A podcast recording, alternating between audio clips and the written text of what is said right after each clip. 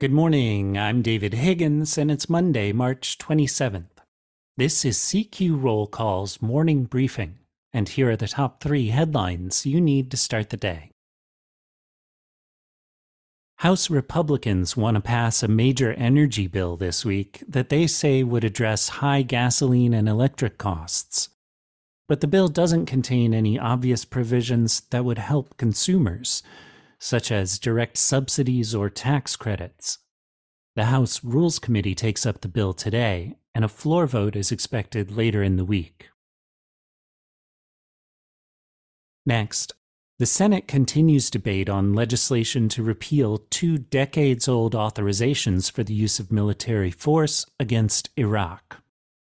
The measure earned bipartisan support in a procedural vote last week and it seems poised to pass the Senate.